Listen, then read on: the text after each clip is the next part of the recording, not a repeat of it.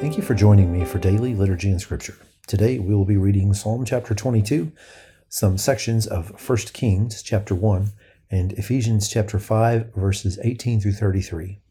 Before we begin, let's say together the Apostles' Creed.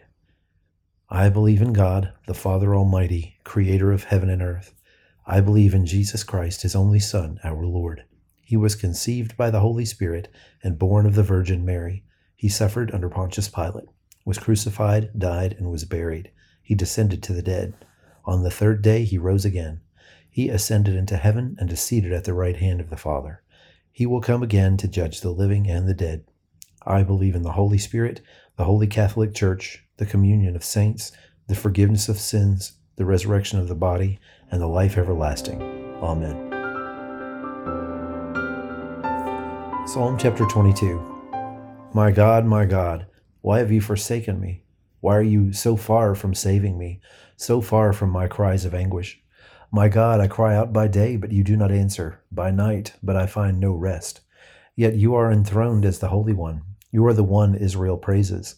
In you our ancestors put their trust. They trusted and you delivered them. To you they cried out and were saved. In you they trusted and were not put to shame. But I am a worm and not a man, scorned by everyone, despised by the people. All who see me mock me. They hurl insults, shaking their heads. He trusts in the Lord, they say. Let the Lord rescue him. Let him deliver him, since he delights in him. Yet you brought me out of the womb. You made me trust in you, even at my mother's breast. From birth I was cast on you. From my mother's womb you have been my God. Do not be far from me, for trouble is near, and there is no one to help. Many bulls surround me, strong bulls of Bashan encircle me. Roaring lions that tear their prey open their mouths wide against me. I am poured out like water, and all my bones are out of joint. My heart has turned to wax, it has melted within me. My mouth is dried up like a potsherd, and my tongue sticks to the roof of my mouth. You lay me in the dust of death. Dogs surround me. A pack of villains encircles me. They pierce my hands and feet.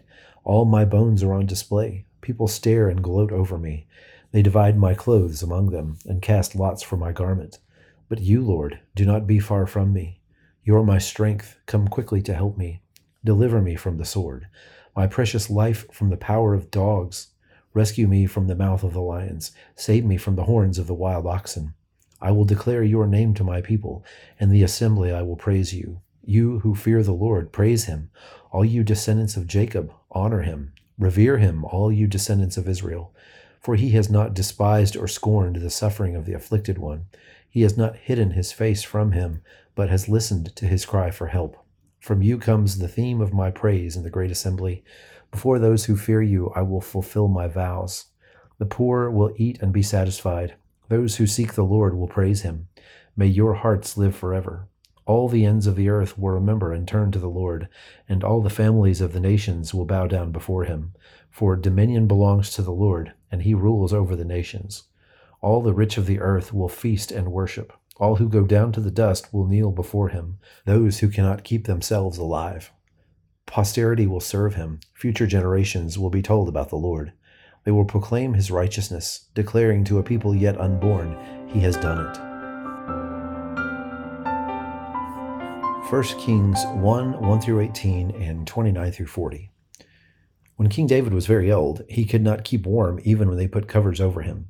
So his attendants said to him, Let us look for a young virgin to serve the king and take care of him. She can lie beside him, so that our lord the king may keep warm. Then they searched throughout Israel for a beautiful young woman and found Abishag, a Shunammite, and brought her to the king. The woman was very beautiful. She took care of the king and waited on him, but the king had no sexual relations with her.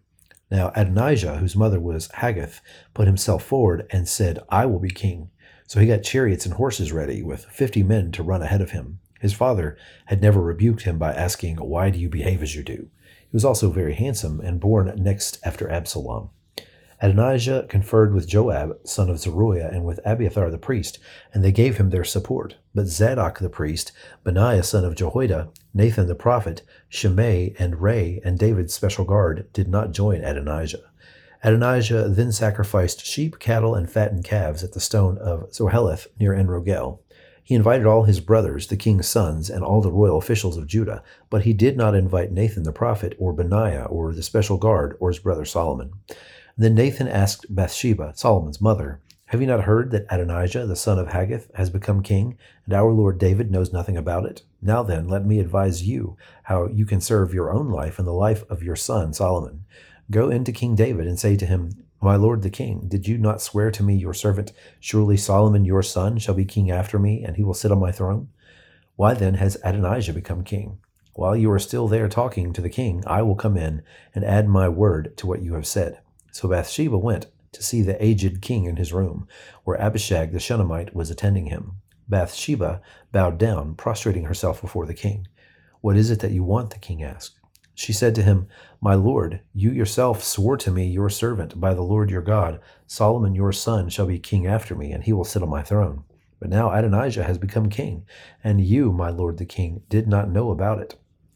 The king then took an oath As surely as the Lord lives, he who has delivered me out of every trouble, I will surely carry out this very day what I swore to you by the Lord, the God of Israel. Solomon your son shall be king after me, and he will sit on my throne in my place. And Bathsheba bowed down with her face to the ground, prostrating herself before the king, and said, May my lord the king David live forever. King David said, Call in Zadok the priest, Nathan the prophet, and Benaiah son of Jehoiada. When they came before the king, he said to them, Take your lord's servants with you, and have Solomon my son mount my own mule, and take him down to Gihon. There have Zadok the priest and Nathan the prophet anoint him king over Israel. Blow the trumpet and shout, Long live King Solomon! Then you are to go up with him, and he is to sit on my throne and reign in my place. I have appointed him ruler over Israel and Judah. Benaiah son of Jehoiada answered the king, Amen. May the Lord, the God of my lord the king, so declare it. As the Lord was with my lord the king, so may he be with Solomon to make his throne even greater than the throne of my lord King David. So Zadok the priest, Nathan the prophet, Benaiah son of Jehoiada, the Kerethites and the Pelethites went down and had Solomon mount King David's mule, and they escorted him to Gihon. Zadok the priest took the horn of oil from the sacred tent and anointed Solomon. And then they sounded the trumpet, and all the people shouted, Long live King Solomon! And all the people went up after him, playing pipes and rejoicing greatly, so that the ground shook with sound. Ephesians 5 18 through 33. Paul continues. Do not get drunk on wine, which leads to debauchery. Instead, be filled with the Spirit, speaking to one another with psalms, hymns, and songs from the Spirit. Sing and make music from your heart to the Lord, always giving thanks to God the Father for everything, in the name of our Lord Jesus Christ. Submit to one another out of reverence for Christ. Wives, submit yourselves to your own husbands, as you would to the Lord. For the husband is the head of the wife, as Christ is the head of the church, his body, of which he is the Savior. Now, as the church submits to Christ, so also wives should submit to their husbands in everything. Husbands, love your wives, just as Christ loved the church and gave himself up for her, to make her holy, cleansing her by the washing with water through the word, and to present her to himself as a radiant church, without stain or wrinkle or any other blemish, but holy and blameless. In this way, husbands ought to love their wives as their own bodies. He who loves his wife loves himself. After all, no one ever hated their own body, but they feed and care for their body, just as Christ does the church, for we are members of his body.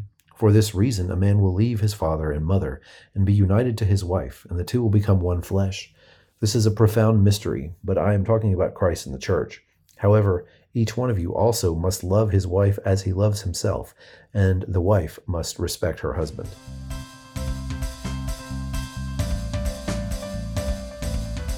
Now join me in the Lord's Prayer. Our Father, who art in heaven, hallowed be thy name. Thy kingdom come, thy will be done, on earth as it is in heaven. Give us this day our daily bread, and forgive us our trespasses as we forgive those who trespass against us. And lead us not into temptation, but deliver us from evil.